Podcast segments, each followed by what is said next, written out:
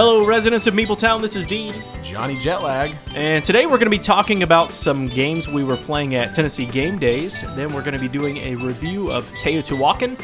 Finally, we're going to be looking at our top five small box games. So thanks for joining us for episode number 11.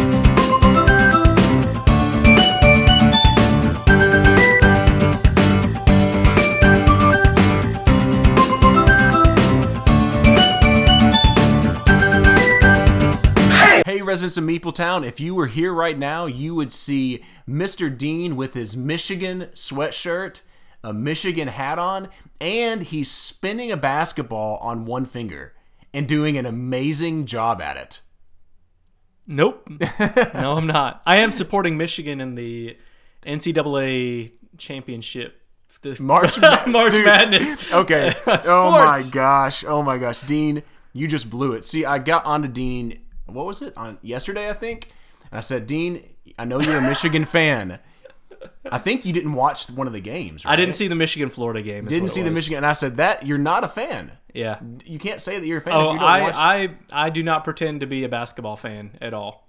But I have two brackets going, and I'm winning both of them against people who watch basketball all the time. So you know how much that happens. Whenever we Yeah. would do like brackets, and we're talking about March Madness. I know that we actually, if the folks, if there are folks that are not in the U.S. of A. It's a pretty big deal around here. It's uh, the college teams. They have this giant 68 team now tournament, right? Mm-hmm. And it's really fun. They play games back to back like it was Thursday, Friday, Saturday, Sunday. So it's really a blast, and everyone gets into it. People who don't even watch basketball generally will fill out their brackets and try to win at their workplace and stuff. But I say that because almost every year we would do one at my at my old office. Someone who didn't even watch one, like because it's so hard to pick. yeah. Well, you overthink it. I think you know Yeah. if, if you watch, and I've done it where I, I've I've been in the place where I've watched a lot more basketball games, and then I'll do the bracket and I'll lose. So this year I, I kept up with Michigan for a pretty good while at the beginning beginning of the season, and then I kind of dropped off. But then I didn't think about it during the during the bracket. I just I just did for it. Yeah. You know that actually makes sense because I did like you know ESPN does brackets. I filled out four brackets, and my one that I'm doing actually really well on is the first one, and it was kind of just shooting from the hip a little bit. And I do mm-hmm. watch a lot of basketball, and then the other three not so well because I overthought them. Yeah. Oh yeah, well they could win. Oh yeah, well this could happen. And so yeah, I think that kind of shooting kind of from the hip is is probably a, a, a better move. But I, on that bracket, pew. pew pew pew. Don't hey, don't start me with those, buddy. I'll pew pew pew the rest of the episode if you want to do that. I don't. I don't. I don't at all. I think though, oh, on my good bracket, I picked 14 out of the Sweet 16. So that's pretty good. That's pretty solid, bro. You know what? You know what's going to help me in this bracket is Tennessee is really good this year. We live in Tennessee. I'm not a Tennessee fan. Woohoo! Tennessee's not going to win it. No, I'm just calling it right now. But most people in the to win brackets that I'm that I'm doing this with, workplace and just friends doing this, most of them pick Tennessee because they're homers. let me tell you something. I didn't even pick Michigan. I picked a Duke in my brackets. I think. They almost lost yesterday. Yeah, I know. Uh, yeah, so I always every year I fill out several brackets and al- always pick Tennessee to win one, even when we're awful. Just because I'm like, well, hey, if they won, then I might actually win something. Yeah. I'm a huge Tennessee fan, just so y'all know out there in Meepletown, and I watch every basketball game I can. And uh, yeah, they're they're doing pretty well this year. They won't win at all. They've they've been they've been floundering a little bit, I think. But you know, who knows? Maybe That's true. Hey, speaking of basketball, let's talk about board games because that's what we do here. I thought that this was, um, pardon the interruption. Oh, I think we changed to uh, a sports talk show. we did not. And I think that most people in Meepletown prefer sports over board games. That's a joke. That's not true. All right, so um, I, I want to talk about board games. So let me do our poll. I based on uh, going to Tennessee game days. What? How long ago was that? Like two weeks ago now. Yeah, I think two weeks ago. Yeah, uh, based on that, I played a, a decent amount of games, and I just meeting new people, and uh, it was really really fun. I just threw out this. I just thought about this poll and decided to throw out this simple question.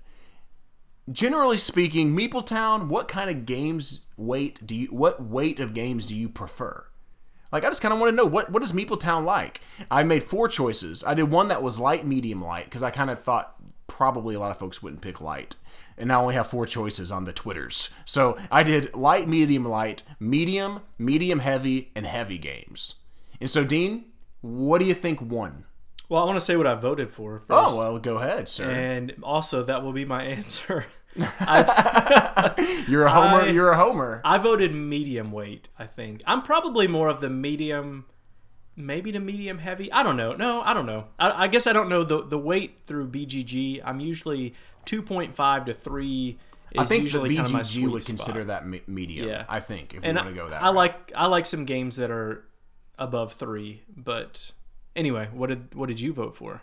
Well, Or what did what what did what did everyone pick? What what what what what, what did you everyone just pick? threw that out to me. I wasn't ready to answer. Oh, no, Oh, sorry. it's kidding. I voted for medium also. Okay. Yeah, I did. So now Meepletown knows that Dean and I's maybe favorite ish area, if we want to go BGG, is around three. I definitely will. I I, oh, I thought about going medium heavy because I do enjoy games like that as well. It was kind of a toss up for me, but I, I went ahead and went with medium, and it looks like Meepletown is a toss up for them as well. So Okay. medium did win, forty two percent, but thirty nine percent was medium heavy. Okay. So Yeah. it looks like we have a lot of folks that are in that medium, which is kind of where we are. So maybe maybe they maybe that's why they listen to us because we have the same ish. Yeah.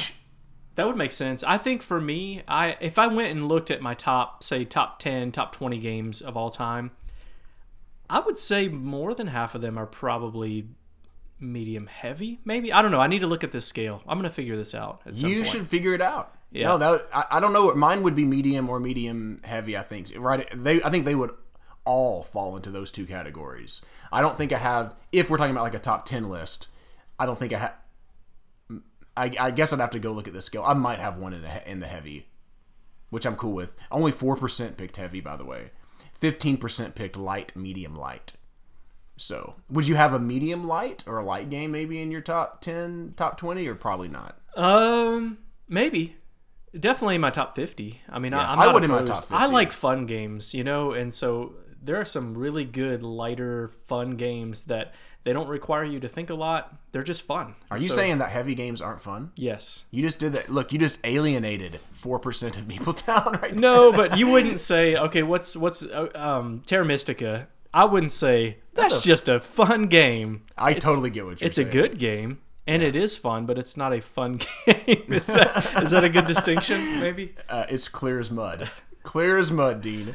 Well, since we talked about, since I mentioned uh, Tennessee Game Days, Dean and I thought that we would share just a few highlights from that and just kind of maybe even talk in general like what do we like about going to cons and different things like that so i'm going to kind of toss it to you dean and just say what were some of the highlights and in, in general what, what do you let me ask you this first when you go to a to a con what are you looking for games. If I'm going to a board game con, that's what I'm looking for. Now, okay, I mentioned this in the last episode. I don't have anything to compare this to. My only Gotcha. board game convention experience is Tennessee Game Days, and I'm very excited about that experience every year. This and how is- many people go to that just so I don't. They didn't. I around a thousand or something like that I don't think it's that many. you don't think it's You think so? i think it's close Hey, Tennessee Game Days. We know you listen to this. yes Somebody actually asked this question somewhere, maybe on Twitter, and it was not answered. I don't know if they just don't release those or numbers. they don't want to Maybe. release it. There, there were. I mean, I, I say that to say to give people perspective. It's not a tiny con like 150 or you know something people. It's But it's not but it's not a big. It's definitely not a big one. Yeah, you know. every almost everything is in this one big gaming room. Like if you're if you're doing tours where you're learning games or you're in tournaments and stuff like that, those are in separate rooms off of the main ballroom. But if you're just gaming, there is one big ballroom pretty big, to too. game in, and they have a good library. I feel like for a convention that size, so uh, they get they do giveaways. Yeah. So it's it's it's a good it's a good weekend if you just want to go play board games. So you mentioned games. So like, is when you're going into this, are you thinking, what new games can I play, or are you wanting to play some games that you've already played before? Wh- where are you at, or a mixture of both? maybe a mixture of both. I don't i don't necessarily go into something like this. If i went to origins or gen con or essen or something like that i would say i want to go see new games. That's why i would go to things like that. This i'm i'm a relational person and so i just love meeting new people. So for me i don't even really sign up. Um, I have in the past signed up for events and stuff like that. I get as much joy as anything. Just go, walking around the ballroom, seeing people looking for a game, and just joining in and meeting new people. Yeah. That that's a lot of fun for me. That's what I was going to say. I think I think that was the highlight of of this experience, and and I think the highlight of and probably any con for me. Even though, uh, like you said, if I went to Origins or something like that, I definitely would want to see what's the newest, you know, latest, greatest. But I love people. And getting to sit down and meet new people and play games with people is a blast Yeah. Unless you get someone who's angry and thinks that you sabotage their game like like happened in We, ours. we may have had that happen. and literally got angry at me at least and maybe actually a couple people during that game. And i was kind of like dude games i mean to me games are fun. And i do understand wanting to win games and people can be competitive and i and i get that. But to me it just can and, and may, maybe it's not for everyone in Meepletown. It can kind of suck the fun out of games when someone's just ultra competitive Sure. and they're nitpicking everything. Mm-hmm. Like I'm the kind of guy who someone says, you know, they've made their turn, the next person's deciding. You go, oh shoot, you know what? I didn't. I want to do something else. Yeah. Go for it. Yeah. You know, and, and there are other people, other people like, nope, you did it. You Yeah. took your hands off the dice, you know, or off your piece. Yeah. I, I, that's just not my style. Now, maybe there's other folks that are, but that's not my style. Yeah, and I'm o- I'm okay with it. Um, I mean, I'm I'm okay with with people who who get upset. I just kind of rolls off my back anyway. But um, but yeah, for me, that that's the type of gamer I am. I just I want to have fun, and I want everyone at the table to have fun. Yeah. And if and if I can tell somebody's not having fun, it makes the experience less good for me. You Yeah. know, and and I think everybody else. I'm the same way. but this this is exactly what I had hoped. You know, I didn't sign up for anything this time. I just kind of went around. I had a few games in mind that I wanted to play, Yeah. um, and I didn't get to play some of those, and I was okay with that. You know, it was it was just fun. But some of the games that I did, Yeah, I was gonna say, tell me, tell me something that you enjoyed playing. there was one. This may have been my best experience of the convention. Maybe because it was um, not not best experience, but biggest surprise. I guess I'll say that.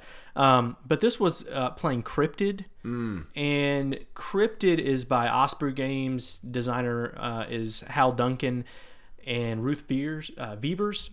And I didn't have any expectations for this game. I had heard of it, and I thought, man, it might be interesting. It has it has some. Um, uh, it has some some mechanics from this game that I've seen in other game, another game that I liked, and it's not coming to mind right now. It'll it'll hit me. Well, me. let me ask you, why did you? What roped you into playing it? Was it just the people, or since you weren't super excited about it, what made you say, "Yeah, I'm, gonna, I'll play that game"? It was just timing. I was we had just finished one game, and the guy that I was playing with was waiting to play another game or something like that. And the and the one of the people that was with him, she said, "Hey, I've got Cryptid. I can teach this. It's a 20 minute game for three players." Is it really only 20 minutes? Yeah, it says 30 to 50 online. We played two games back to back in about 15 to 20 minutes apiece. Uh, you it plays wow. up to five, and it would it would probably take more time, but it's really fast. But anyway, what you're doing is this is funny. Let me let me share what you're supposed to do in this game, and then I'll show you what I actually did. so you're trying to you all have your locations of you all have your own separate books and in your book it says the creature that you're trying to find is in this location. So it is within two spaces of a of a bear area or it is located in a desert uh, area or like located on the water or something like that. So everyone has their own location where it is and then you're trying to narrow it down and be the first one to discover which hex actually has that creature where all three of those things are true. Okay. um, so it's real simple. On your turn all you're doing is uh, to start off you're putting it on locations that um, where the where the creature is not. And then you're you're asking questions to, to narrow it down to the place that it actually is. So the first time i played it i this is silly on my part.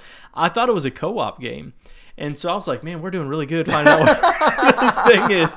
And then I actually, in my mind, I was like, okay, I know where it is. So I'm gonna Oh my guess. gosh. I'm gonna guess this spot. But if I guess this spot, um, and you're wrong, some bad things happen. And so I didn't want to guess it and mess it up for everybody, even though I knew where it was. So you were being cautious. I was being cautious, and so I picked a spot that I knew where it was, and somebody else came and said, "Yes, this is where the monster is."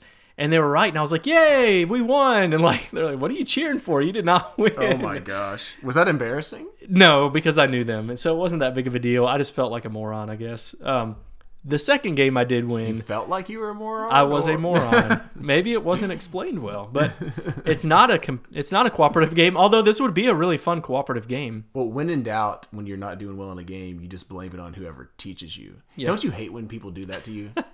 Yeah, like I, I'm telling you, I there's a there's a couple people that I play with regularly. I'm not going to mention their names. That every time I feel like they're not doing well, they start blaming me for not teaching them the game Oh, well. yeah, And. I'm like, I, I'm not saying that I'm an amazing game teacher or anything like that, but I think I teach it fairly well. I mean, you've I've taught you games before. You, Sure. You know, I, I make mistakes and stuff, but like I guess, and usually, and to be frank, I guess these people that I am thinking of never teach people games. So hmm. maybe they don't recognize there's a lot of rules in games sometimes. Sometimes there's fiddly rules and sometimes you kind of can't explain everything or it just becomes overwhelming. Yeah. And so you you as the game progresses maybe reveal more and then for people to get upset because you're trying to show them you know i'm just like we're just trying to have fun here don't Yeah. get mad don't shoot the messenger i'm just trying my best yeah. but anyway i don't know Yeah, but it was nobody's fault but my own, I think. I think they explained it really well. I think I just had it in my mind that as a cooperative game, and maybe they just assumed, like, okay, everyone knows this is- this is a competitive game. Yeah. But it was so short, I didn't care. I actually laughed pretty hard after that. And then we played the second one, and, you I, won. And I did win. Um, that's why you like it this this kind of game just connects with me, I think. But I I really enjoyed was it super game. thematic no, no? it's No, not thematic. really? That's okay. Well, I guess. I mean, it is thematic. You you are the monster doesn't come into play. Uh, part of the part of the reason why it's not as thematic is the components.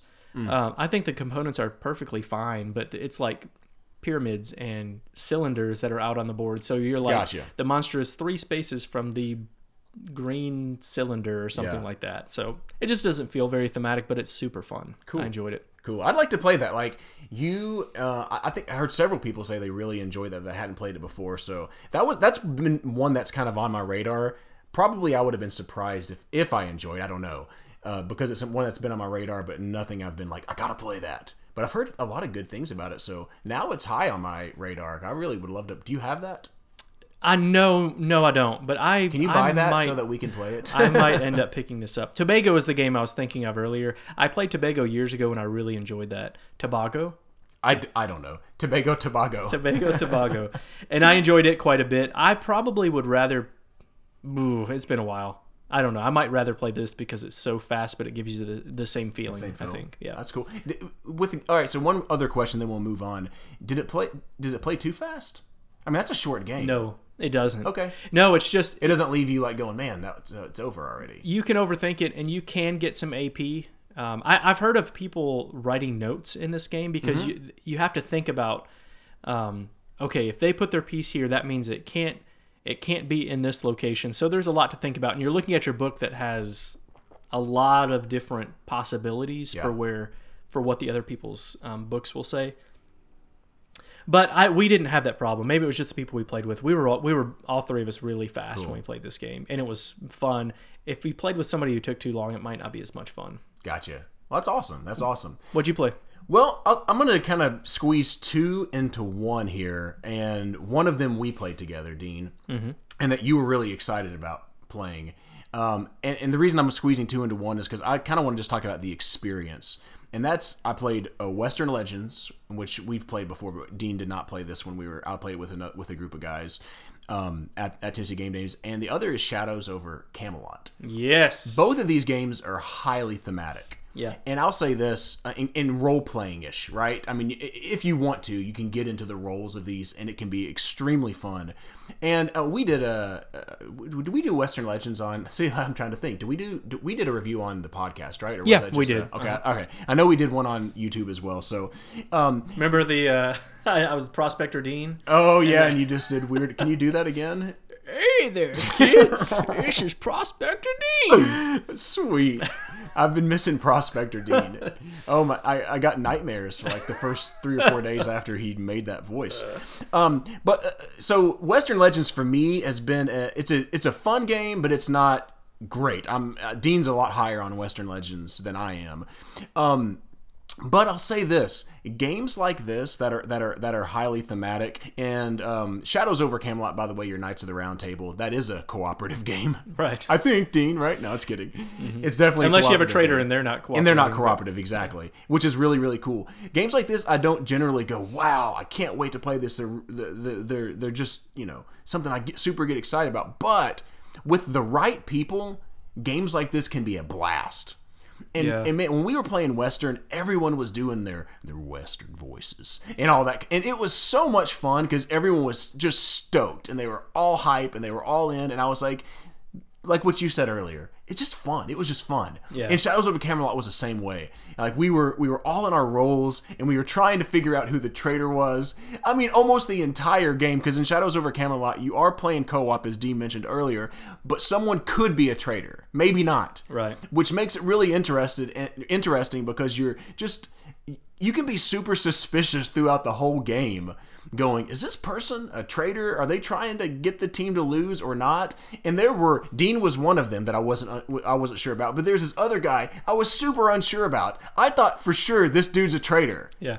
and he was doing everything. The he was doing everything right. He was helping us more than anyone else on the team, but we all still thought he was a traitor. I Poor don't, guy. I don't know if it was his demeanor or there, I think there was something early in the game he did that we thought, huh, yeah, that's and that kind of right. that kind of got my mind thinking. But man, it was just when you have people that are excited about a game like this, it's ultra thematic. You're all playing it. It can really be a blast. Yeah. And I'll say that was those were two games that I would say were maybe the surprise uh, of the con for me because I don't generally go. Oh, I can't wait to play games like that. Um, but we, they were just super fun. Yeah, yeah. And I I had been looking forward to playing Shadows over Camelot for a long time. I Which is a Bruno Cathala game, Days of Wonder. Right. So I I really like hidden traitor games anyway, and this is this is one that is um, it's it's touted quite a bit in the community of board games. Yeah. And but I haven't played. it. I've played Dead of Winter, which I really really enjoy. But I wanted to give this one a try, and it was on my shelf of shame, so I needed to give it a try. wow, did I love this game so much! And I will say, once we found out that we didn't have a traitor, it was less fun It was less fun. because it was it was easier at that point. Like we finished out pretty easy. Even um, even we, we we lost one on purpose. We lost a, a, a battle or whatever on purpose so that we could speed the game up and and still win. Go ahead and win it, yeah. But even beyond that, I thought it was a lot of fun. I think playing with more players. We played a four player game. I think playing with more, maybe six would be cool because you would have A really good chance someone's a first right, of all. but there is a slight slight chance that you wouldn't have a traitor, and I think that would be kind of cool. I agree. I think that as soon as we found out who the traitor was, it was if the game didn't have a traitor, it would be super meh for Yeah. me. Like I, I could care less to play it again. But that element of of trying to decide if someone's a traitor or not, and that lasted. Wouldn't you say seventy five percent of the game? Probably we were still not Yeah. sure. Oh yeah. if someone was a traitor or not and that was that was really a blast so i could actually see playing this game and having an amazing time but i could also see myself playing this game and it being kind of meh if everyone was just man there's no traitor you know or if the traitor just wasn't very good about being or, or just kind of right. came right off the rip and said Yeah. because you can kind of do that you can become people find out that you're the traitor if someone found out really early in the game there's also a card that i wasn't excited about that basically had the traitor reveal themselves Okay. and if we would have gotten that early in the game, I think it would have made the game a little more meh as well. Yeah. Um, so I think it was it was a fun experience. Um, I, I wouldn't I don't think I would I would personally purchase it because I'd be unsure that they would all be that exciting. But maybe I've only played it once. Yeah, it made me want to play Dead of Winter more. Uh, it's been it's been a while since I've played that because the group that we would play it with, there's a guy who really doesn't like these kind of games, and I love them, and so that's one we haven't got played in a while. But I wanna I wanna go back and play that because I think it's um, at the time I remember loving it, Yeah. and I just I want to compare them. But Yeah. Anyway. anything, anything else, Dean? Yeah, one other. I'll, I'll talk about this briefly, but I got to play um, Gugong. I think is how you how you pronounce it, and this is an Andreas Steding game uh, by Game Brewer. I guess is the the publisher that's listed on here. I thought Gugong was this stuff that you put on your hands when they're really dirty, and Ah. it takes it away. Go ahead, That's good. That's a good joke there, John. man. Uh, TMG who Nailing it is who does it. Tasty Minstrel Games does it in the U.S. Uh, I'm just moving on from that joke. That could potentially be offensive. I don't really know what Gugong means, so maybe that I don't know. I was thinking of Goo Gone, right? The stuff on your Uh, hand. no, no, no. I get the joke. Yep, yep. I'm just uh-huh. not laughing. Uh-huh, Uh-huh. yep. Anywho, in this game, I'm not going to go into a lot of it, but it's a it's a standard kind of Euro-ish game. But the the thing that I, I think is pretty cool is the way you play your actions. So you have cards in your hand, and you have to play a card on and that replaces another card, and your card has to be a number higher than the card on the board to be able to take that action. And um, then once once you and then so then you get the the action of the card there as well as the action space that's in the board. I think I got that right. I'm this is without looking at the rules and remembering 2 weeks back, but so essentially you're getting two different actions when you place that card. And then at the end of the round you have all these cards that you took from the board and those are going to be the cards that you use the next round. And so you kind of potentially have to plan ahead into the next round and, and recognize what cards like you're going to get. And um, and then you know the actions that you get, you're you're moving up on tracks, you're traveling around in the travel board. So there's lots of different. Um, you're collecting these uh, jade tokens that give you multiplier points by having more, and so there's a lot of different ways to victory. And I and it wasn't it wasn't overwhelming in the choices. I think, yeah, I, I enjoyed it quite a bit. And there's there's ways to kind of focus your attention on the the strategy you want to take. And the game, I felt like the scores were pretty close. It was fun. I enjoyed it. I want to do this again. Who sometime. publishes that game? This it's TMG. That's what I thought. Yeah, That's it's. I generally like TMG games. I mean, I, I'm a pretty big fan of TMG games. yeah. Um, but it's that it's a pretty high on my list, so I I definitely would would like to play that as well. Um, an, a game I'll, I'll mention a game that's been out for uh, years, several years now that I just hadn't played in a while, and Dean and I sat down and played it. Uh, was Roll for the Galaxy. And you know, you ever have that those those times whenever you're just like you haven't played a game in a while and you play it again, you're like, why don't I play this game more? This game is amazing. Mm-hmm. Roll for the Galaxy, Rio Grande Games, uh, Thomas Lehmann. Yep. Ama- it's a great game, man. It really is. It is yeah. so fun, and we just sat there and played just a two-player version of it. We just had some time to kill. One that we knew. and so- yeah, let's play it, and it was so fun. If you haven't played Roll for the Galaxy, man, I, I, I highly recommend it. It's a great game. It's rated 66 overall on BGG. wow. at a 7.7 is Yeah. what the, the rating is and uh, we'll we'll actually do a uh, we got a review copy of the new expansion rivalry and so we're going to be doing uh, we'll talk about it on here probably uh, the expansion but we're going to be doing a youtube video of this uh, here in the next week or two Yeah. so check that out because we're going to um, we actually haven't played the the expansion yet but we're going to get some time to, do play that. it a few times this week And Dean did an unboxing also that we put up on YouTube. I think we were like the first rivalry video on YouTube. Woot. And then Rahdo came out with his and just crushed us. Rightfully so. Rahdo's awesome. and check out his video because it's a it's a cool Absolutely. looking expansion and um, anyway for a game that we both really really like a lot so i'm looking forward to checking this out Yeah. And the only other, I'll just do one more notable mention. I played Heaven and Ale for the first time. Dean Yeah. Mm-hmm. brought that out, and that's a Michael Kiesling game. Blast, man. That game was great. Kiesling Kramer i think is that is that right did Kramer do that one too Um, Andre? Schmidt. oh Andreas schmidt that's that's right okay Sorry. yeah yeah sorry Yeah, and that Eggertspiele. But that that man, that was the first time to play that, and I, um, it's been on my radar for for a while as well. Um, I think that's been out since uh, 2017, and I, I don't. It was more fun than I expected. A lot of I did terrible, terrible, but a lot of cool decisions. I like rondels. There's a and it was a that's a really good game. yeah i think we both lost that game if i remember right Yeah. but the, the the tough part about that game is i love it too i think it's a great game but it's you work really hard to get your points and and that So can be that can be frustrating because you have to move all of these pieces up on a track in order to just score you could play at this game it takes about an hour and a half maybe you could play the whole game and not score a single point Yeah. potentially Basically, what I did. yeah. I think I scored like four points or something. I think and you guys, six. Maybe I did, but I think the winners were in the what you guys up in the upper twenty. So that's how I got right. slaughtered in this game. yeah It was, but but I had a, I, but you know who cares? I had a blast playing it, and I recognized my mistakes, and I love. That's why I want to play it again too. So great game. I really enjoyed that. Yeah, but overall, really good experience. We got to play a lot of good games. One of those games that we got several plays of is Teotihuacan, which is what we're going to review coming up next. Sounds good.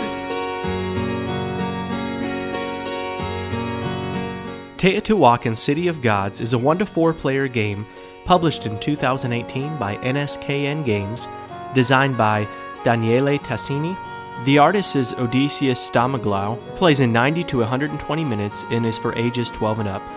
In Teotihuacan, players will be moving dice around the board to take actions and ultimately strive to have the most points at the end of three eras.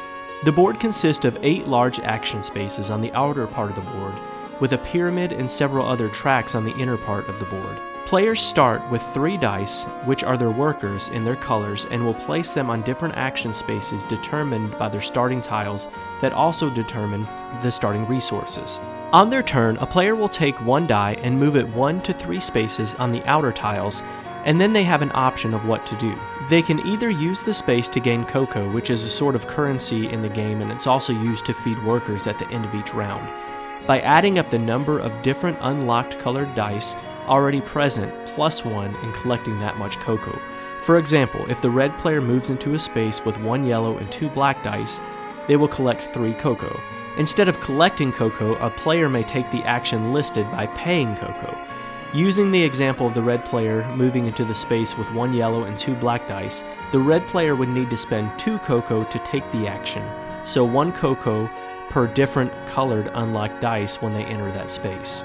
I won't go over all the spaces in depth, but these spaces will allow you to gain resources like wood, stone, or gold, gain technology tile, build buildings, or build on the pyramid, or decorate the pyramid. In order to take the latter three actions, a player will need to have collected appropriate resources. Having more than one dice in a space will assist in taking stronger actions. Many spaces also benefit from having dice at a higher level. For example, a level 2 die in the stone quarry will give a player one stone. However, having three of your dice with the lowest one at level 4 will give that player four stones and five victory points. Taking the actions on the spaces involve more than just paying the cost, however. Certain spaces will cause your worker dice to power up. When this happens, you will move up your die one pip per power up symbol. Powering up your dice will make them more powerful, but when a die reaches level 6, it will ascend. The ascended die starts over at level 1 and moves into the palace, ready to begin again on the next turn at the weakest level. Ascending a die will also give the player a bonus, such as a new die or cocoa. Instead of taking Cocoa or taking the action in a space, a player may also lock their die into a spot listed at some of the action spaces. This will allow them to move up on one of the three temp- temple tracks, gain a discovery tile, or both if they pay the Cocoa cost listed. Temple tracks will give different bonuses by moving up, and they're also a great way to gain points. Discovery tiles will also give bonuses such as additional dice movements or masks that will gain points at the end of each era. Dice that are locked will stay there until another player pushes them out of the spot, or a player takes their whole turn to unlock all of their dice. At the end of the round, players will gain points for their location on the pyramid building track, as well as their location on the building track, and points for different masks. Finally, players will feed their workers cocoa and begin a new round. At the end of the game, the player with the most points wins. Let's get back and see what we thought of Teotihuacan City of Gods. All right, Meeple Town. We were walking around Tennessee game days, and I saw a lot of people playing. Now let me let me not butcher the pronunciation. Teotihuacan. What do you think? Teotihuacan? Teotihuacan. Are we saying the same thing? I don't know if we are or not, but that that may be the only time I say the name so that people aren't screaming and be like, John, you're just terrible at pronunciations. Anywho, We might not be right, but we're both saying the same thing, so so that makes us right to ourselves. two wrongs make a right. That's right. Uh, we saw I saw a lot of people playing this game, um, and it was like in, in, at Christmas we did our like top five games we wish to play, and it didn't make my top five, but it was probably like six or seven. It's something from 2018 that I've been really wanting to play. You know, again at the end of every year, I kind of look back and go, what games do I wish I would have played in 2018? And this was pretty high on my list for ones that I hadn't played that I still really wish that I would have played that came out last year. So we saw several people playing it, and we jumped on it pretty quick. I think the first day right? I think someone, yeah, the first day we someone was playing it, and I was just like, Like the second game we played. Or yeah, I think like it that. was, and I was like, I really want to play this, and, and Dean was interested in playing it, maybe not as as interested as I was, but I mean, and, and the reason that I was really interested is, um, same dude. Why don't you pronounce his name since I am bad at it? Okay. Thanks for putting me on the spot. I've already done this in Here the, we go, Meeple in the intro, but okay. I took Italian in college, and if my Italian, you? I did, and Italian rules and how you pronounce things don't change, which is why I liked it so much. But I don't know if that goes the same for names. But if I'm looking at this, I would say Daniele, uh, Daniele Tassini. I, think that's right, Sounds wonderful. but I don't know if that's right, and I'm being yelled at right now by people on the radios. I'm okay with that. Yeah, In in America, we would say Daniel. I think it's it's- probably. yeah. but I think Daniele Tassini. Yeah. That's what I'm saying. Well, he worked with like Simone Luciani on Tzolk'in. So that's that's and then also did we pull, we pulled this up Council of Four, The Voyages of Marco Polo, uh, some some really good games. He's done some really good games, but Tzolk'in was wa- is a game that I really very much enjoy, and some people call this kind of like the spiritual successor to Tzolk'in. So I was pretty interested in playing it because I like Tzolk'in. Um, so that's just, that's why we decided to play it, and kind of why we're going to go ahead and, and and do the review. So let's go ahead and mention the art and the components. Okay. Dean, what do you what did you think whenever we when you saw it on the table when you played with the components? Did you like them? Not? Yeah, I think the, I think the components are good. I'll, I'll be honest. When I look at this game, when I okay, when you said let's play Teotihuacan, and I look at the board, I I, I think I audibly said. Ugh. because it's so busy. It's very busy. So much on the board, and it's not pleasing to look at to me. People really like it though. The components are great though. The the tiles that you use to build up the pyramid, I think, are pretty oh, fantastic. those are very good. Yeah, they're like uh, domino, whatever that you know material that you make dominoes They're with. nice and thick, very good quality. Yeah, so I think I think I have no complaints. Mostly no complaints. The the resources aren't great. You know, the the cocoa Okay. little tiles are just they're just um, cardboard. cardboard, Yeah. and the stone are just cubes, and it's fine. They're fine, but I think I think the components are cool in some areas and maybe not the best in others. But there's so many components that if you if you made if you really pimped everything out in this game, it would be super expensive. I think. Probably, yeah, for sure. And, I, and I'll, I'll go along to say components, they were solid, good, pretty good. Didn't totally blow me away. The the pieces to the pyramid were fantastic, very good. Um, the art for me, there's just is there a lot of art on? There's a lot of icons. Yeah. you know, because there's just so much going on. So I thought, uh, you know, the the best part visually about this game is the pyramid, in my opinion, that you're building in the middle, and would that's agree. visually really cool. Yeah. Everything else is a bunch of symbols and icons that tell you what happens when you get to a place, and a track tracks to go up. The box is fine too. It's kind of washed out though. It, it gives you that feel of like dry Euro game, which Yeah. is which is okay. Yeah, it's. I mean, like I, I mean, not, one of my favorite games is Castle of Burgundy, so I'm not complaining too much about that. Yeah, I mean that's I, again for me art really can add to games, but if the game is really fun and the mechanics are cool, I mean I can give a game a 9, a 10 even, honestly. Um it, it, it You're just- giving this game a ten. that is no, that's not what I said. But I could give a game that despite, you know, the art. Um, but again, the art is fine. It's everything is good quality, I think yeah, but it's it's not it, because of the nature of the game and all the icons and stuff. There's nothing that's wowing me about the art by sure. any stretch. Yeah, yeah. yeah. Um, so I think we're both kind of on the same page. Yeah. There's there's better out there. There's worse out there. We're supposed to sure. disagree. Okay. Well, let's talk about the gameplay then. we might disagree about the what do you. What do you think about the gameplay? Okay, um, so there's a lot going on in this game. I actually looked it up, and on BGG right now it's weighted at 3.74, I think, um, which is a medium heavy game. So there you go, Dean. Uh, so it's it's definitely not um, a simple game to learn to teach. It's not overly complex, but boy, there are a lot of decisions to be made. Mm-hmm. I really enjoy that. So when you're playing, most of your actions or all your actions are really based on going around a rondel, and it's a large rondel. Yeah. it's a huge rondel. And so uh, you're the guys that you're moving around are dice, which I think is are pretty cool. Uh-huh. And one of the things I like about it is you can go on the rondel to any place, uh, one to three spaces on the board, even if someone else is there which I like that. Like so, so people aren't you know taking up like in Tzolk'in when you're on that on, on a particular gear, you can't go to a place where someone else is. Right. You have to go in front of them and pay corn, I guess, or I think that I hope I don't get that wrong. It's been a little while since I played Tzolk'in, um, or go behind them or whatever. Um, but uh, you can go to the same spot. However, you've got to pay cocoa or cacao. I'm gonna call it cocoa. If you, if, I don't know if it's wrong or, or whatever, but I know I've heard people pronounce it both ways. Cacao's probably right. We're, we'll say cocoa since that's what we started. Cacao, cacao. I just did that oh boy. on the podcast.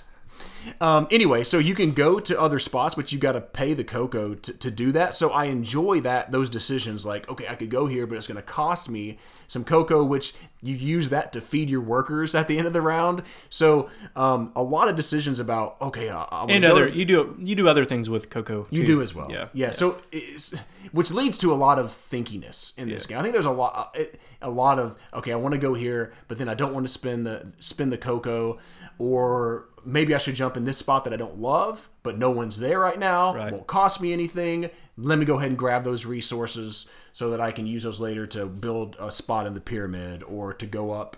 You know, in a in in a track or what I, I I don't know. There's there, there's a lot of little decisions like that that are that are pretty cool. What do you think? Yeah, and I, that's one part that I really like is is moving the dice around for that uh, that very specific reason. It's it, it is it is interesting how how you do get the cocoa and how you have to think about oh man you know I, I have in my mind what I want to do. I want to move to the spot and take this action.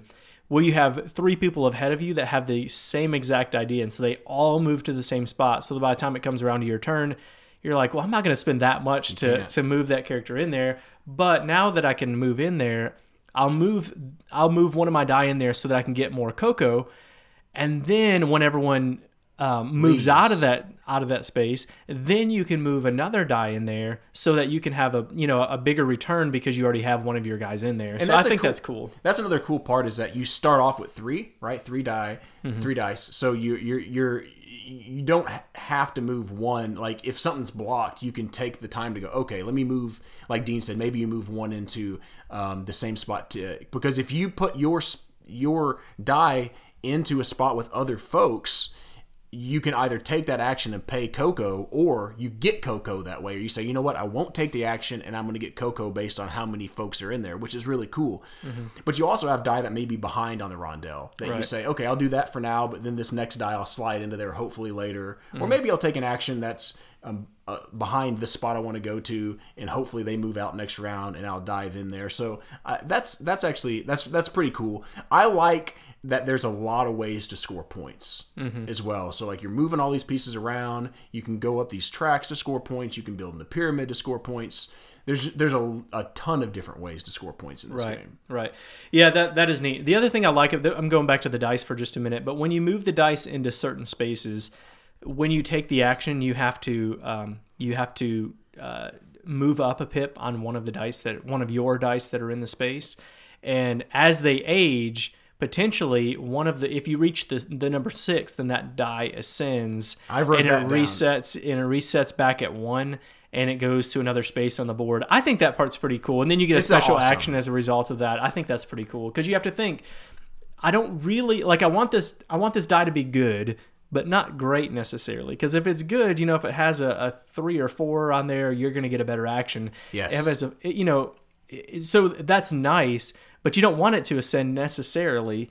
Sometimes But you do because it, maybe- yeah. Sometimes you do because it costs the the higher level your your die is, the more it costs to feed them at the end of the round. So you have to think, okay, if I don't have enough cocoa, I'm gonna need one of them to ascend so that I can afford to feed them. And then when they do ascend, there's some cool bonuses that you get as well. Yeah, yeah. So I, a, a key to this game, including an extra die, which exactly is a key to this game is ascending at the right time. Right. I think um, I've written down here players explode. Yeah.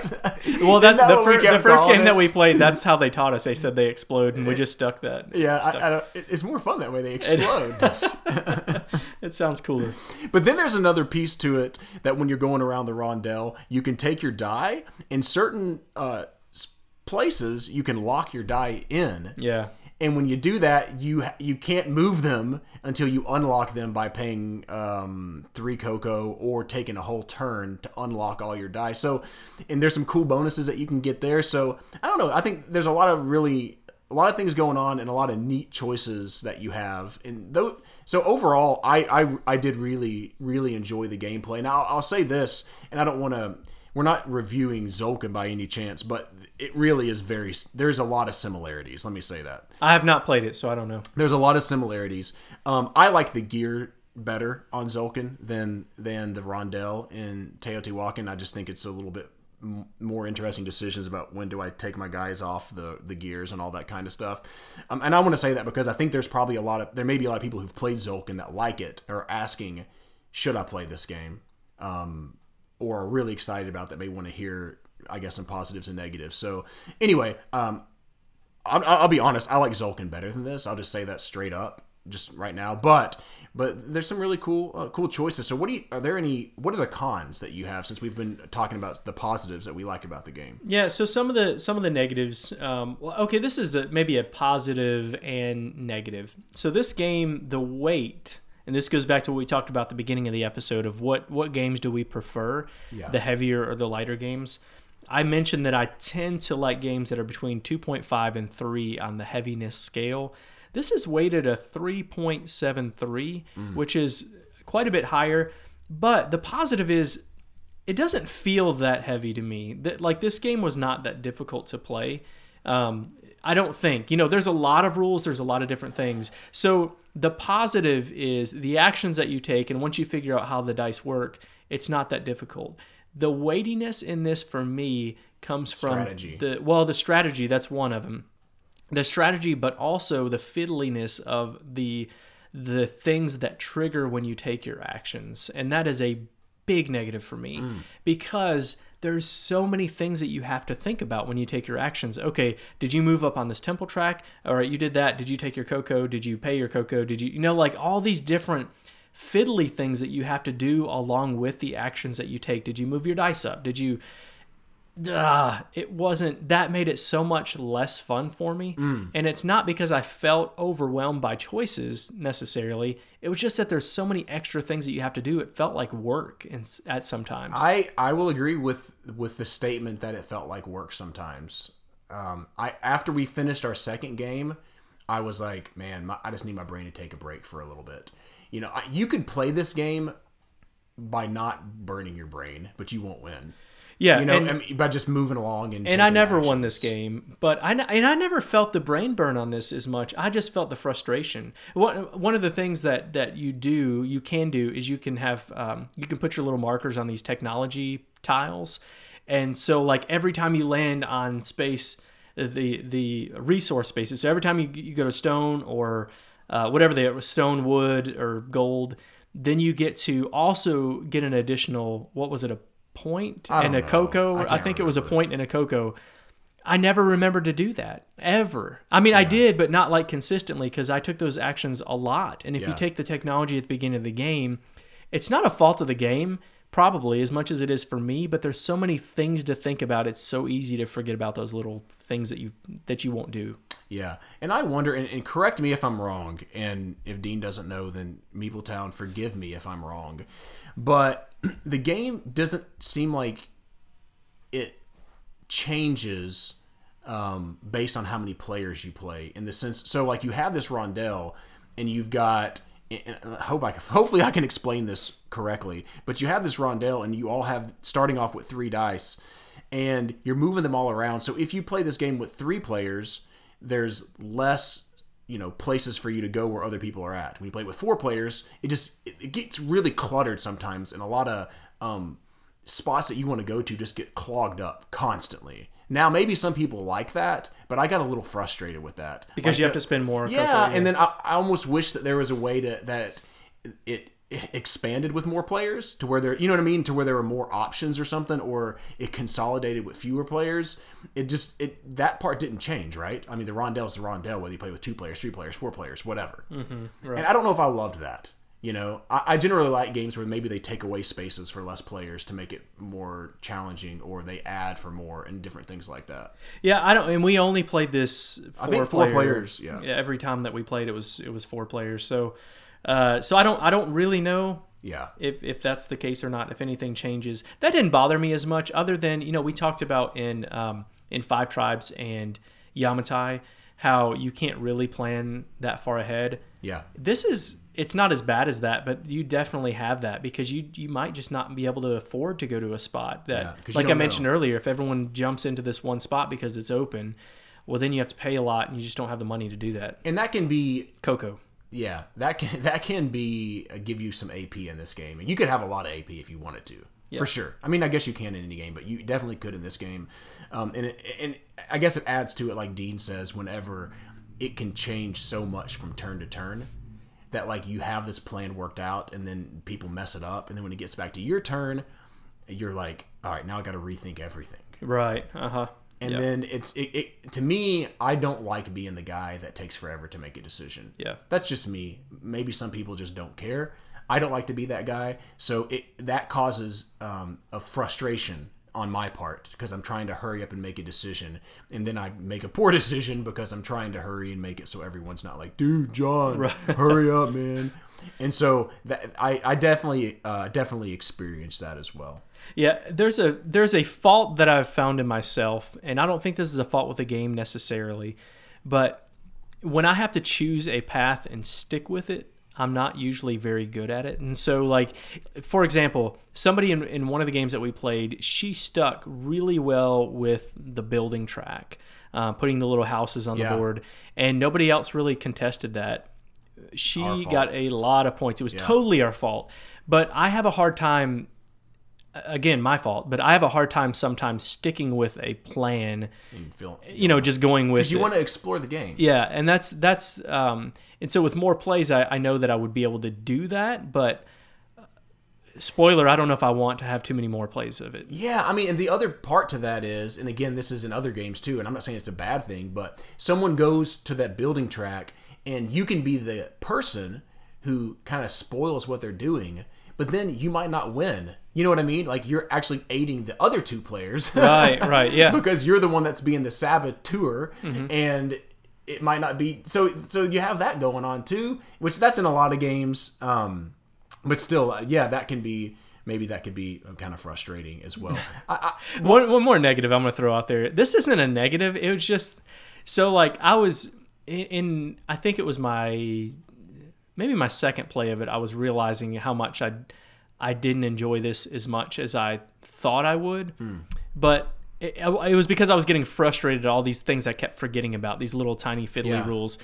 And then it was it hit me in that game when you when the mask when scoring round when when the scoring part comes at the end of the round and then you add all the mask i'm like the mask don't really matter Uh, maybe they do in some games i guess if you can get mask early on you're going to get of the points games we played, they didn't matter that they much. didn't but for me it just ended up being a frustration because i was like why have the mask if they're so I- don't know if it's so arbitrary and it's probably not it's probably We probably just aren't good. if you're strategically good at this game, you can probably see a benefit of getting mask early in the game and scoring those points every round. But for us, they just didn't pan out very much. That's right. And that's so two more quick things that uh, one along the lines of what Dean said, then one more other small con. I really like this game, by the way. So these are things that I'm kind of nitpicking and, and, and, and stuff. But um, oh, shoot, what were you just talking about? I was talking about mask. Oh, I just totally yeah yeah. I, um, in some ga- I like a lot of ways to score points, but sometimes in this game I felt like there was. Is there too many ways to score points sometimes? Where you're like, oh my gosh, I could do this, I could do that, I could do that, I could do this. Maybe not. Maybe there's not to where to where it feels like like for example the mat. Some things are just not that important. Uh, I don't know. Maybe maybe I'm just See, for me, I would say yes, but that may be because I'm not good at this game. And, Yeah, and, I didn't and play it I don't think that skews my opinion of it too much. But you know, we talked about Stefan Feld in when we when we did our Forum Trajanum review. There are a lot of different options in in Stefan Feld games. A lot, you know, there's a lot of different paths to victory that Yeah. you can take, but they don't feel overwhelming. I don't know what it is, and there was we talked a lot about the feel of Feld games last Yeah. week. Like there's a lot going on, but it doesn't feel like it. No. I don't think it for me. This game didn't feel like there was a lot going on, but there it does feel overwhelming in the path that you take to the most effective path to victory in this game. Felt maybe more brain burnery than I like. Yeah, for sure. And then my other slight con was sometimes I felt like it would, and and maybe maybe I contradict myself, but it felt a too mechanical sometimes a little bit. I just Yeah. move here to do that, to grab this resource, to do this, to grab this. And a lot I like games like that sometimes, but I don't know what it was. Maybe it was the amount of choices and stuff. It was just like uh, it, it knocked you know knocked it down a little bit for me. Yeah. So, are you ready to get on to the to the final thoughts and ratings? Sure thing. All right. I don't know what that was. You want me to start off? I don't care, go for it. negative negative Nancy over here is uh, Man, he's, are you gonna you're gonna blow this game up? That's No. actually pretty highly rated. Uh, Yeah, it is. It's very highly rated. Let me let me go ahead and throw that out there that people love this game. It is rated an 8 out of 10 overall Is on really? Board Game Geek. The overall rank is 123 and this game just came out last year. So, Amazing. you don't need my validation for this game, Meeple Town. Go to BGG because if this is your style game, you probably will absolutely love, Love it. it, yeah. I don't hate this game at all. Um, and I'd be willing to play it again, but it's it's the fiddly rules of it. It's not that I felt my brain didn't hurt after this game. That wasn't it. It didn't feel weight wise. To me, it doesn't feel like a three point seven three, other than the fiddly rules of things that I forget. And to me, when a game becomes a chore and and remembering all the different ways, oh yeah, did I score this point? Did I forget to get this resource? When that happens, it it ruins a game for me in a lot of ways. Hmm. So that's what this that's what this was for me.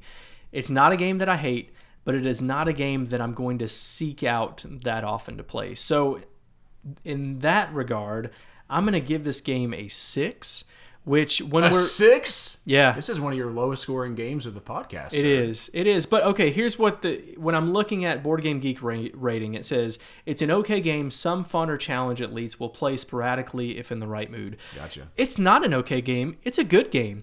It's not a good game for me, but it's a really good game. People love this game. Um, and I do think that it's more than just some fun or a challenge, but it's not one that I'm going to seek out to play, really. If somebody says, you want to play Teotihuacan? I'll say, What else is pl- being played right now?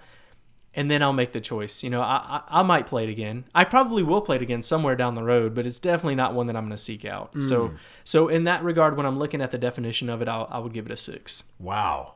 Well, we're going to disagree for sure. That's good. Yeah, yeah, that is good. That's good. So, um, I guess I'm not. I, I kind of feel like I've already kind of given my points, my pros and my cons for what I what I like about this game, what I don't like about this game. Again, uh, I will mention Tzolk'in, and I I prefer Tzolk'in over it, and because of that, I ask myself, even though I'm going to give this a pretty high score, um, do I need to have both of these games? I don't know. Um, actually, I think that I would maybe be happy with having Tzolk'in in my collection and not adding this to it. Now, if and I'm a pretty big Tzolk'in fan, so I was gonna say if you're a pretty big fan, maybe this is something that you would want to pick up. I'm still gonna give this a really good score. I'm gonna agree 100% with Board Game Geek and give it an eight. Boo. Not your rating. Your rating's fine. Just the think for yourself, John. It's your own opinion. oh, I'm pandering to the people. I actually thought you were going to give this to a the nine. masses. No, no, no. I, no. I know you really like this. so I no, I Eight's a really good score. No, I really I did enjoy it, but the, I don't know what it was about it that again, an eight is a really high. Like, what does it say Yeah. here for very good? Enjoy playing and would suggest it. Absolutely, I would do it. Um, in fact, I would probably own this and Tzolk'in, but you know, as we've had these conversations before, the playing group that you're with, to me, dictates a lot of times what games I buy. If I I don't I don't know a lot of my friends that I'm playing with now, um, some of them would play this, but a lot of them wouldn't because it's just it's too much for them. I will say that my brain did hurt a little bit after this game because I think I was trying to figure out the best strategy. You know what I mean? So like I've got all these things going on. I'm like, okay, but and obviously I didn't think of the best strategy because I didn't I think maybe I came in second the first time and then not that great the second time, or I can't remember. Maybe third the next time or something. So I, Yeah, I don't know. The, the, I didn't play awful, but I didn't didn't play it very well either. Um, but still, I mean, I thought I think it's a very I think it's a very good game. I I enjoyed it uh, quite a bit, and so I'm gonna give it eight out of ten. So it's good. I think you should if you like Tzolk'in, I think you should check it out. There's some things that I, I that I that I like. Um, you know, I, I like about it, and and the rondelle is kind of cool. If you want to try a little bit different, you know, mechanic than than the gears and stuff, I think you might really like this game. So, yeah, eight out of ten. So, John, we we sometimes talk about um, you know the value of the game. Yes. Uh, so on on Amazon right now, I believe this game is about forty five dollars, if I remember right. Um, I thought it was cheaper than that actually. Is it worth that? It's 40, 45 right now. The the list price is MSRP. I think is fifty dollars on this. I think that's a good deal. I think fifty dollars is is not a ton of money for as much that you get in the box. I, I agree one thousand percent with that. I actually remember, and I and I could be wrong, but uh, I was on Miniature Mart or, or Cool Stuff Inc. or something like that, and I believe that yeah, I'm actually I'm on Miniature Mart right now. It's thirty five bucks on Miniature Mart. What? That is a great deal. I'll say that. That, that is mean, a really deal. five bucks. I mean, that's I've actually I haven't bought this one yet, but because I've ordered some games and I've been like, why don't I just tack that on for thirty five bucks? Sure. Even if my group doesn't play it that much, if I got a few plays in, it'd probably be worth that. So. Um, if we, if I want to answer the question of worth it or not, yeah, totally worth thirty. And I gave it a six, but I still think that's worth it. It's my my six is only specific to me and not to other gamers out there. So, Yeah. um, so if you if this sounds interesting at all, I think that's a great that's a great deal. So the other thing we like to do is, you know, if this game might not be for you, John, sell me on sell me on something else that's similar to this because I gave it a six and I'm not gonna I'm not gonna seek this game out to buy. What game might I buy instead of this? Yeah, so all right, I kind of feel bad about saying this because I've already mentioned this game multiple times here, but if you haven't played Tzolk'in, it's 39 overall on Board Game Geek. You really got to check it out. Like and it, now when it comes to weight, they're the same. I, and even Board Game Geek, I think it's it's um, it's almost identical with the same weight. So Dean's also going to give us a game that if you say these games sound kind of fun, but I would like it to be something lighter. My gaming group's not going to play a 3.6 or a 3.7 game, or I would prefer something lighter. He's going to have a suggestion for that. So, Yeah, and uh, this is kind of a bad suggestion, maybe because you can't find this quite yet, um, but you can on Kickstarter. It's the Glenmore 2 game that we talked about uh, a couple weeks ago when we did our bonus episode. Uh, I've uh, we've John and I have both played Glenmore 2. Um, I've played Glenmore 1 uh, in the past. Both games that I really enjoy. The the thing that they have similar, the features that are similar, is that you're moving your meeples around this rondelle and claiming these tiles. Um, so there's a tile placement aspect that is not present in uh, in in Teotihuacan. But But you're also gathering resources. right right like so it does have somewhat of a similar feel another one would be um, the heaven and ale that john mentioned earlier Mm-hmm. that kind of it's that that rondelle where you're moving your your little meeple around the board so there's some similarities there it's definitely not exactly the same by any stretch but if this sounds like too much but the rondelle piece sounds interesting i would definitely check out both of these games but glenmore 2 is on Kickstarter for a little bit longer, I think, and so you definitely want to check that out soon if it's if it's one you're interested in. I feel in. like we're like the spokespeople. Like Maybe. like we, we really hype this up. I'll say let's I just- hype up games that I love. Let's put our we put our money where our mouths are. I don't think Dean and I have ever kickstarted the same game because it's kind of like, well, if Dean buys it, then I can play it, And- Right, Or right. if John buys it, I can play it. Dean and I both kickstarted Yeah. Glenmore two the day that it came on Kickstarter, and it's it's sold over uh, over hundred thousand dollars. I think like they're they're they're doing extremely well. Man, sorry, this isn't a, a Glenmore two thing, but it's the game right now um, that I am absolutely most excited about playing this year. Yeah, yeah, I totally agree. And again, it's not it's not one for one the same as Teotihuacan by any not, stretch, yeah. but it is quite a bit lighter, and it's uh, can potentially give you somewhat of the same feel as Teotihuacan. But as far as Teotihuacan review goes, I give it a six. It is not a bad game. It's just for me, the game is a six. I don't enjoy it as much. One that I won't seek out. John gave it an eight. And that's going to do it for the Teotihuacan review. Now we're going to get on to our top five small box games. All right, so we are going to be doing a top five small box game uh, list right now, and I want to I want to give a little bit of a disclaimer to my list. When I was coming You're up, already given disclaimers. yeah, uh, or a definition of what how- what I was Oh, I going got through my mind when I came up with I this thought you were gonna say like this list is invalid. Um, Oh, no, why. no. I'm just kidding. This is the best list you're going to see today, John. And It's the only list I've seen today, so it'll be the best and worst. So in my list, I was coming up with games that I could basically fit in my pocket, um, even if it means that I got rid of the box and just put you know something in a deck deck box or something like that. But it could fit in my pocket potentially, and a game that wouldn't necessarily take up some table space. Although I blew that out of the water because two of my games take up a decent amount of table space. I think so. And the reason that we actually came up with this was, uh, as as you all know, I, I, I called myself Johnny Jet Lag at the beginning of this podcast because I was in Taiwan for two weeks, and oh my gosh, jet lag is a real thing. oh, my body does not understand that it's on because that the time difference, like it's like eleven or thirteen hours, something difference. It's so different. Basically, when it's night here, it's day there, and vice versa. Anyway, uh, I, I, went to Taiwan and I got uh, an awesome chance, by the way, to play. I don't mean to derail this for a second, but I got to go to a board game cafe there. Oh, so fun! I got to play with um, some Taiwanese students. We had just such a blast. Um, but I'm also going to be in Washington doing a camp this summer, and so I thought to myself, what games can I buy that, like Dean said, are, are really small?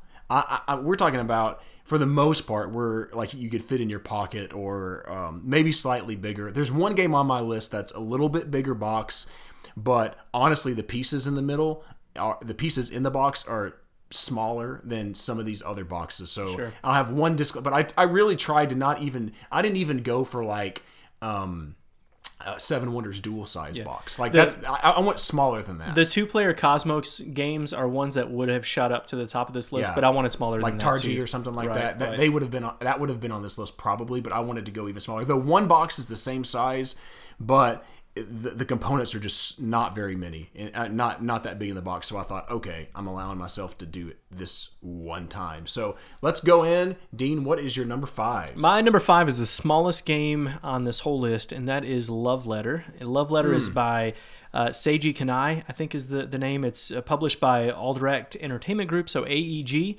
And this is a game that comes with 16 cards. You and some you, cubes. And some cubes, that's right. So you draw a card and play a card. It plays two to four player. I recommend the higher player counts. I think it's better, three and four. Yes. Um, but all you're trying to do is eliminate the other players or be the one with the highest numbered card at the end of the game. I actually did a, a YouTube video of the app of this if you want to check that out um, to see how it plays, but it, it's super, super fast. You can play a round of this in like a minute potentially or two minutes or something like that, and then play the game in, you know, 10, 15 minutes. Uh, but it's it packs a lot of punch for just a small box game, one that I throw in my pocket and play this i've played this quite a bit and introduced it to a lot of new players over the years it's a hugely popular game it's i, I don't love love letter but i, I like it actually i played it in taiwan so like i that was one of the games small box games throw in the bag super easy to teach People, I one of the guys that I taught and doesn't hardly ever play board games. Picked it up real quick and did pretty well with it. It's it's love letters a it's it's a clever little game, man. That has it's simple to teach and it's pretty fun. You, I'm curious, where is that? What is that rated on Board Game Geek? Do you have that pulled up there? I, I bet I, it's ranked fairly high. Yeah, people really really love this game. So it it is a people have rated it a 7.3 in uh or let's see, the ranking is 235 overall. Oh, I thought it might be higher than that even. Okay. It probably has been higher That's still that really high point, though. There's a ton of games out there. Super light game though. Also probably the lightest game on my list, but I enjoy it. So that is Love Letter. All right, so my number five is a game that I actually picked up at Tennessee Game Days. I've I've seen it for a while and just kind of wanted to play it. It's a game by Hisashi Hayashi. Nailed it. Nailed it. Probably not at all. It's an AEG game and it's called Sail to India in Sail to India, you basically you're exploring lands with these cards. So you lay these cards out on the table, and you're taking your cubes, and they're your ships. And so you're going to these lands and um, purchasing buildings and getting resources and selling the resources. And um, there's some technologies that you can buy and stuff. But it feels like a pretty, a fairly big game in a small box, and I like that. That's that's what I look for in some of these. Like it doesn't feel like it's a it's it's just a tiny game. It's I don't know what it is about it. I will say this as a disclaimer: when I played it with people, I I liked it more than they did. So this may be a game that, for just whatever reason, it just feels smooth. It's quick. You make your decisions pretty quick, and you're boom, boom, boom, moving them all around. And I just really love this game. Mm. Um, I, again, I think I like it more than anyone else I've played it with. So um, that's my little disclaimer. But I, man, cool little game. Sail to India. We got to play that. You haven't played that. I have not played it. Yeah, yeah. I want to check it out. Oh, it's fun. It's fun. What's Excellent. your what's your number four? My number four is a game by Phil Walker Harding. Um, that's uh, it's actually one that I picked up in a trade from Tennessee Game Days, and that's Archaeology. The uh, the new expedition is the name of this one, and in Archaeology, it's a set collection game. So it's just a deck of cards and then a couple of uh, pieces of cardboard for the different monuments that you can excavate, and all you're doing is you, you have cards in your hand and you're drawing cards into your hand to build sets to, that gain you more points. So, you know, you might get a set of pot shards that is not worth as much as a set of, uh, I don't remember, like Sphinx cards or whatever they are. Um, there's different types of sets that you can get. You don't have to get an entire set. If you get two of one type, it might give you two points, but if you get five of that same type, it might give you 30 points or something like that. Um, it's one that uh, Am- Amanda, my wife, and I have been playing quite a bit lately because it, it plays really quickly. It's in a small box. But the thing that I really like is that these different cardboard monuments that you have, it changes the game every time. Slightly, not a ton, but one monument you might have um, three different chambers that you can explore. You know, if I I pay one map card and that gives me all the cards from this chamber. If I pay two, I can get all the ones from this chamber. So that would be one tile, but there's another one that you could explore different chambers or a different way of getting cards. So I like it quite a bit. It it can be um, frustrating to have sandstorm cards that make you discard half your half Extremely your hand and that can be frustrating but it comes everyone starts off the game with one tent card and so with a tent card that allows you to block one of those sandstorms if you want I think to that that's one of the most important parts of that game is knowing when to play that and playing it in the right Yeah. spot. Yeah. So I was really excited. Um, it, I haven't. Yeah, I've played it. I guess fairly recently, within the last year. Uh, whenever I played uh, archaeology for the first time, because there was a decent amount of hype. Like a lot of people liked it. This is one like Kingdomino for me. I don't get it. I I don't I don't like it. do you like rummy or anything like that those kind of card games Eh, they're okay. yeah Yeah, I, we, I, we like rummy a lot like you know those basic old time card games I like this- some of them. I, I'm just I don't I think I'm not a big set collection guy. Hmm. I just I just don't I don't I don't I'm trying to think and I'm running. I'm not saying that I don't like any you know that it, that that means that any set collection game I don't, I don't think that that's the case. But when I just run through my brain and think about games that I set collection is generally not something that I get super excited about. And I remember playing that game and just going meh. I, I I don't know. I mean, it's sitting at my it's sitting at my house right now, but I have no desire to play it. None. I mean, I would. I don't really. I- I'd probably give like a five. I just don't care about that game. How dare you I know this is good because we're supposed to have those.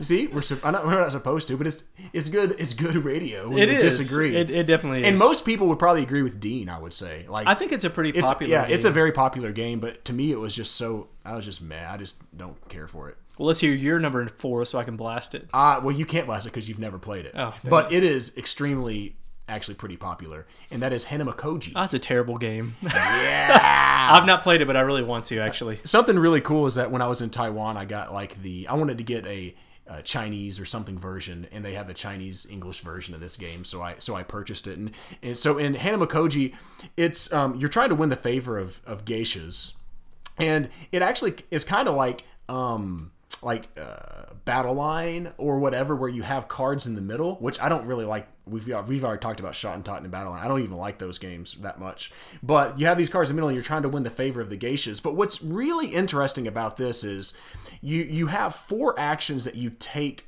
during your turn. And the actions are like I have these cards in my hand and I'm trying to get more on my side for each geisha than my partner, like those games. And if I have more than they, then I win the geisha's favor.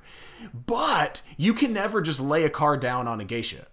The actions are I hide one, hide one of my cards, then at the end I get to lay it down, or I basically discard two, or oh, someone just rang the doorbell at at Meepletown, or I pick three of the cards in my hand, I lay them out on the table. Dean picks one, and they get played, and then I play the other two.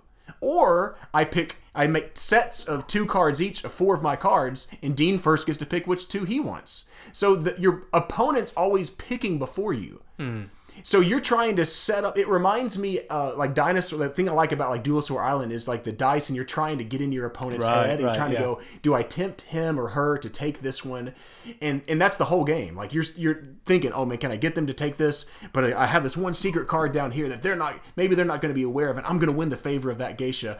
And it can be a quick game. Uh, on the box, it says it's 15 minutes. I it, I don't I don't think I've played it that quick before. In fact, I played it with a guy, and we played almost an hour because there was some serious AP going on in that game.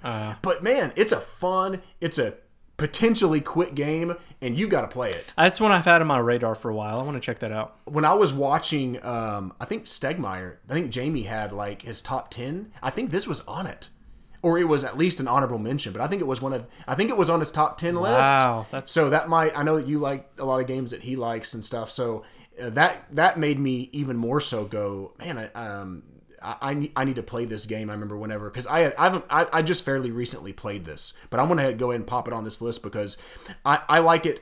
It's got the thing in the. I like it better than Lost Cities a little bit. I like it better than Schotten Totten. I, I just thought, man, it's it's just cool, man. It's it's getting your head in your opponent kind of game, and it's fun. We'll, we need to play it. I'll have to check that out. Yeah. All right, so my number three is Mr. Jack Pocket. This is by Bruno Cathala and Ludovic uh, Maublanc, uh, published by Hurrican Games, and this is a deduction game.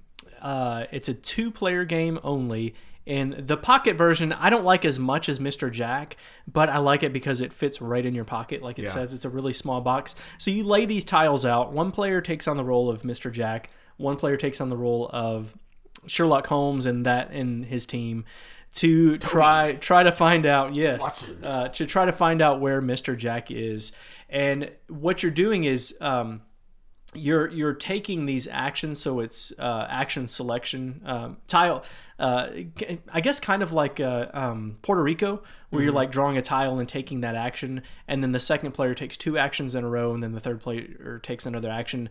Then you flip those over and, and do the other side of those actions the second round and it's it's a really neat game and a game that uh, this kind of fits in the wheelhouse of type of games for for me and my wife. Mr. Jack I think made the top five of our two player games that we like to play together.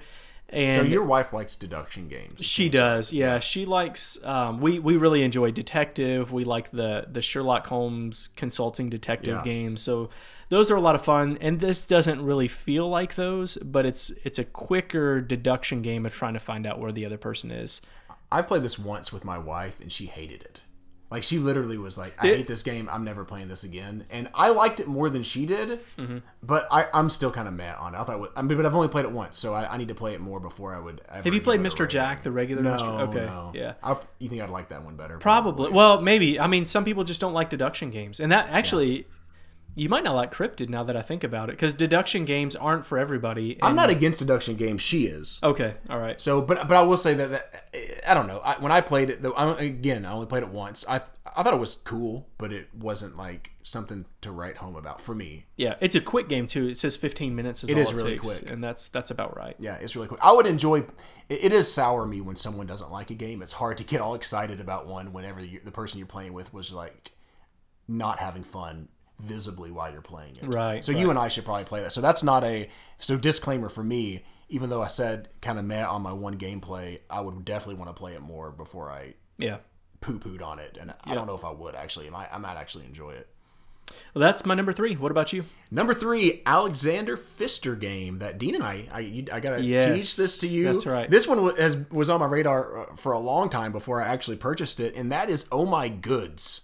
Wow, what a fun engine building game. Yes. it's it, it is it. it- Man, you're you're you know you're you're building this engine of these factories that are producing goods, and you're while you're doing that, there is some luck involved because there's this flop that takes place in the middle of the table, which shows you which resources that you can use to power your buildings.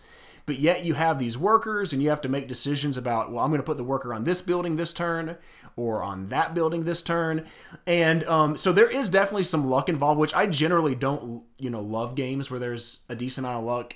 Do you think there's a decent amount of luck in this game? Yeah, sure. I think so. Anytime you're drawing cards, I think there's going to be that element of luck. But, yeah. but it doesn't feel. Yeah, it it didn't.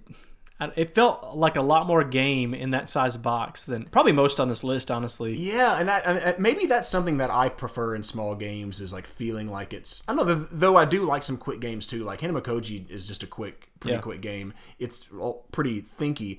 Um, but anyways, like I, man, it's a.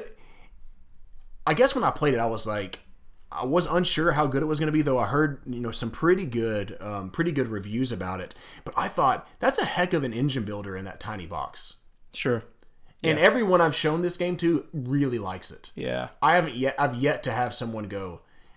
Uh, I think one person thought it was actually one person I played it with thought it was uh, overwhelming to them, which I didn't think it was at all. Maybe they just couldn't get their mind right. It's, it's I'm looking at it right now. It's a two point two five. Yeah, I could see it. I guess um, multi-purpose cards can be kind of tricky. I guess I think that's sometimes. what was confusing him was that there are, which I love multi-purpose cards, too, but I think he yeah. kept looking at the wrong iconography and, and thinking Yeah. that, and then he kept getting frustrated, like, no, oh, that's what it means. I'm, oh, I can't use it for the resource because I'm using it for the building, whatever. But man, to keep, but you have to do that, especially to keep it in a small box like this. Wow, if you haven't played this, especially if you like some um, Pfister games. Man, what a great game in a small box! Yeah, you got to check this out. The only reason that this game is not on my list is because I've only played it once. Yeah. Uh, but it, the more I would play this, I want to pick this one up actually because I, I I could see a ton of people wanting to play this game. But it packs a big punch. I love it. I, I really really enjoy this. Want to play it more. yeah, there So let's go. finish up this episode so we can play. No, I'm just Yeah, let's play it. Number two. All right, so my number two is, in my opinion, the best airplane game, tray airplane tray table game in existence. All right. It is Hive, specifically Ah. Hive Pocket. And Hive Pocket uh, is a game by John Yianni, and it's published by Asmodee Games. In this game, it's an abstract game, so you're taking uh, you're taking these tiles. It has it's abstract in the in the like chess sense. So like you have these little tiles, and you're moving these tiles based on how these different insects can move. So like you have a spider that can move a certain way or you have the grasshopper that can move a certain way, just like chess pieces. And what you're trying to do is you're trying to surround their their uh, queen bee. Yeah. And when you do that you win. It takes about 20 minutes to play and uh, last year I guess it was I was on a flight and we played this game I think probably 20 times in like this Wow. 4-hour flight that uh, we had several other games we were playing, but we just kept going back to this one over and over again. I really, really enjoy this game. You you don't like abstract games as much as I do, Well, so a lot of people really love this game. I, I, I- it, I don't. I don't think it's that I don't like abstract games. I don't love chess e games. Um, for example, now I don't hate them either. Mm-hmm. Uh, in general, so let's just let's just throw out like uh, chess or Santorini or um, Hive, uh, Onitama they all a lot of them and there's some that are better hive is one of my ones i like better out of those games that i mentioned for sure Right. um onitama probably the most i like the best out of those games but just this the kind of tit for tat and i'm trying to figure out a way to get all my pieces in a right to to, to win the game at the very end they all they kind of fall into this i like them don't love them games so that so yeah, and that's how I feel about Hive. I like it, don't love it. I don't own it. I might own it, especially having a small the pocket version that you could you know play on a plate or something. So yeah, if you go to Taiwan again, you need to get this game because you'll play it. yeah, yeah, I know. I would I would play it on an airplane. Like I I, I think it's fun. Yeah. Not my top five, but I think it's fun. What's your number two? Okay, so this is one that I said is in a little bit bigger box, but whenever you open it, it's just like, oh, that's that's all that's in the box. This is also a game that there are people that may boo me. I, I, I thought about putting this number three. I really wrestled between this and Oh My Goods, and even now I'm I could uh, totally toss this up. Honestly, on this top five list, besides my number one, I could really just kind of flip flop a lot of them around. I'll, I'll be real with you because they're all kind pretty similar, and I would rate them very similarly. But this is a game that um, a lot of people there there are people that absolutely like it, and there are people that just don't like it because I'll say this: I generally don't prefer games where there's a big box of it and then they come out with a card game of it. Oh yeah, yeah. Um, and it, because generally it leaves me going, well, I would just want to play the actual. I don't, I don't know if the actual game is not the right word, but just want to play the, the full version. But that's Power Grid, the card game. Um, and let me explain to you why it's why it's number two and why I'm happy with playing it um, instead of I'm not happy with playing instead of um, Power Grid, but but I'm happy to have both. I own both of these games. A, it's way faster. We're talking instead of a two three hour game, max ha- ha- 60 minute game. A lot of people do complain that they feel like it's just too simple compared to, to, to Power Grid, and so they're kind of like, yeah, well. But I'm telling you, there it's it's a cool auctiony game. You're trying to get your um, get the right factories. You're building your engine of which factories you have that are producing different goods. I like the way that you get resources in the card game. I really like the way you get resources in the card game. Um, just really fun. I think Power Grid the card game is a blast and I, I, and I think um, the folks that I have showed it to have enjoyed it as well. So you know, you might not like it if you're a diehard Power Grid fan and you think it's just a watered down. But I guarantee my wife doesn't like Power Grid way too much for her, doesn't want to play three hours. She said, I don't like to play games that are really long like that if I don't get gripped by the theme. And so she's not that excited about the theme of Power Right, Grid. right. But really enjoyed playing this. She Yeah. was like, this is fun. It's a uh, quick, pretty quick game, and, and we uh, have had a blast with it. So That's cool. you should totally check that one I out. want to check that out. I like Power Grid, but I do think it goes too long. I, Yeah. I, but it's a great game. Yeah, so I I'll- definitely feel with Power Grid. Sometimes I'm kind of like, all right, let's let's go ahead and let's let's go ahead and end this game. This one didn't feel like that at all. We were kind of like, oh wow, it's already over. Right. So you should check that out. So I I really recommend it. All right, my number one is a game by Ben Pinchback and Matt Riddle. This is probably the biggest box on my list, if I had to guess. Uh, this in archaeology, uh, published by Eagle Gryphon Games, and it is a game called The Fleet. Ah, where number you one. number one i love this game yeah so in fleet you are it's a multi-use card game kind of like uh, the the game john was talking about earlier what what was it again Uh, oh my goodness. yes oh my goods kind of like oh my goods except nothing nothing like it but in this game so your cards can either be money they can be a ship they can be a captain of the ship uh, they can uh, do lots of different things. So what you're trying to do is you start off every round and you auction to get these license cards. When you get the licenses, that allows you to get a special bonus throughout the game, as well as you can now put those type of ships out to sea. And then once you have a captain in them, they're gonna bring in fish onto your boat, and that's how you're gonna get your points at the end of the game. Every round plays pretty quickly. The game itself takes about 30 to 45 minutes uh, to play. I think it probably shines best at more than two players, but I think it's still a fun two player game. Uh, but Fleet is is just a lot of fun. It's not heavy. Um, it's a uh, yeah, it's a pretty medium to light, Yeah. medium lightweight game, I guess. But I feel like it packs a decent amount of punch. And then you can throw the expansion in the the Arctic Bounty, which adds some extra things like new licenses and things like that. So I enjoy this. I know you you've played this once with me. You weren't as big as it on it with me no, I, as okay, I was. yeah, uh, I um I actually this is an honorable mention for me. Oh, I really? borrowed Okay. it from when I bar I bought after playing it once with Dean. I thought it's it's cool. Um, I actually did like it, but it, it wasn't blowing my mind. But then I, I took it home and my wife and I played it, and I really enjoy this game. Yeah. Um, Okay. In fact, when I was in Taiwan, I they had a version of it in Chinese, but it was just way overpriced, and so I, Uh. that was I, I I really thought about if it was reasonable priced or even the price I get, I would have totally bought it. But I, it, yeah, um, and it was used also, so it was way overpriced, and it was a little bit not in great condition. But anyway, no, Fleet's is a good game. I, it's an honorable mention. Oh, cool. So you Okay. have you have kind of won me over a little bit with that. Excellent. I think it's a really really fun game. I I really want to play the the roll and write version of this game. That's I think maybe available now. I need to seek that out. But It is, and Okay. I believe it is, and I really want to play it as well. all right, you're number one. So my number one, I bought from a sucker who sold it to me for five bucks. Sucker me. Oh, He totally didn't even know I didn't. I didn't know this was on your list. Yep, that was me. I'm Oh, the sucker. excuse me. I think I just squeaked because I was overjoyed with that. Dang it. Uh, so, and here's the interesting part about this game is I had played it on Board Game um, Arena. That's what it's called, right? Yes. Board Game Arena. And honestly, I gave it a six. And I didn't like it that much. And the reason was I was, I guess, because I played against people who really knew what they were doing. And I was just getting slaughtered. Now, I generally don't care to lose, but it wasn't fun at all because they would beat me so bad.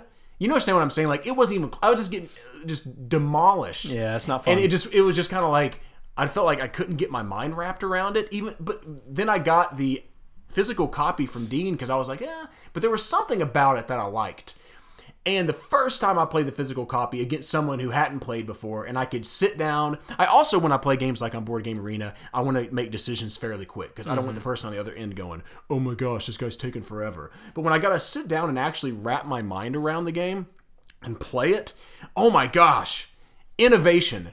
I love innovation. I love this game, man. Like Okay. I do. I, I I think it is just an absolute blast. You're you're going for these achievement cards by building an engine by laying cards down on on your table. You have cards in your hand and you're melding cards. But the interesting thing about this is like all the cards that you're putting down on the table that allow you to do things have icons on them and like if if my partner has more icons of that nature than I, then I can't like attack them with that card. And so like this really kind of back and forth of um you know, should I need to get these icons so I can stop Dean from from getting this from me? Um um, but but I really want to go this other route.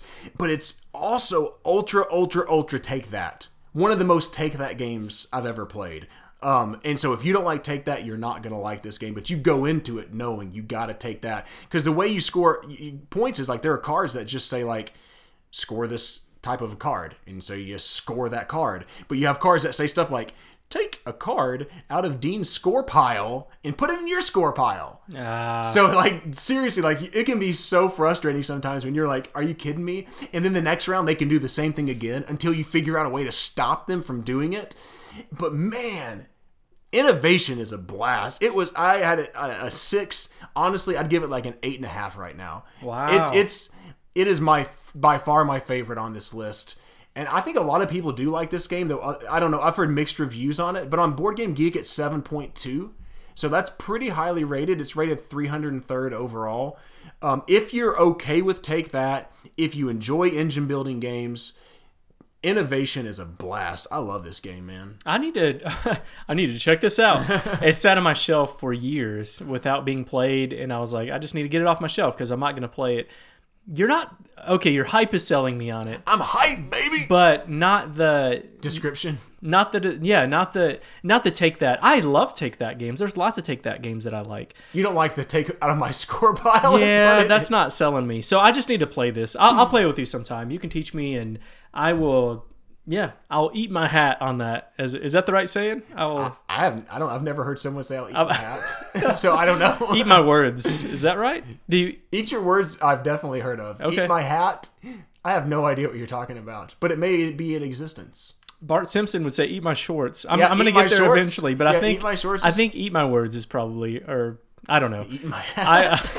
I, all right, this Oh my- episode is running way longer than we normally do, so uh, so we need to go ahead and wrap this up Oh. There real fast. Though, any any honorable mentions that you have? Uh, Fleet was an honorable mention. Um, oh shoot, do your honorable mention so I can think through those. Uh, both both of the Castle Burg- Castle of Burgundy, the dice and the card games. I decided to hold off on any roll and write games because we're gonna do a, a roll and write list at some point, and so I just left all roll and write games off this list. yeah, I know that there, and I, I know there's actually several. I, I wrote them down and now I've actually lost it. But just to end up wrapping up the episode, uh, Star Realms was one of the ones that I I thought about putting on here. Man, there's a couple other. Oh, um, um, the game that we played together, Arboretum, is another one that I had. That's an honorable Oh, okay. mention as Yeah. well. Uh, There's a couple other ones that are really good that almost made the list, but I can't think about them right now. All right, but that is going to do it for episode number 11. Hey, please, please, please subscribe to our podcast. Make sure to check out our YouTube channel and subscribe to our channel there. Um, follow us on Twitter and Instagram at Meepletown Games. And any way that you want to connect to us, if you want to send us an email, uh, meepletowngames at gmail.com with any questions that you might have or, or just any feedback. We love feedback and want to hear back from you guys. So thank you so much for checking us out. And until next time, thanks for coming down to Meepletown.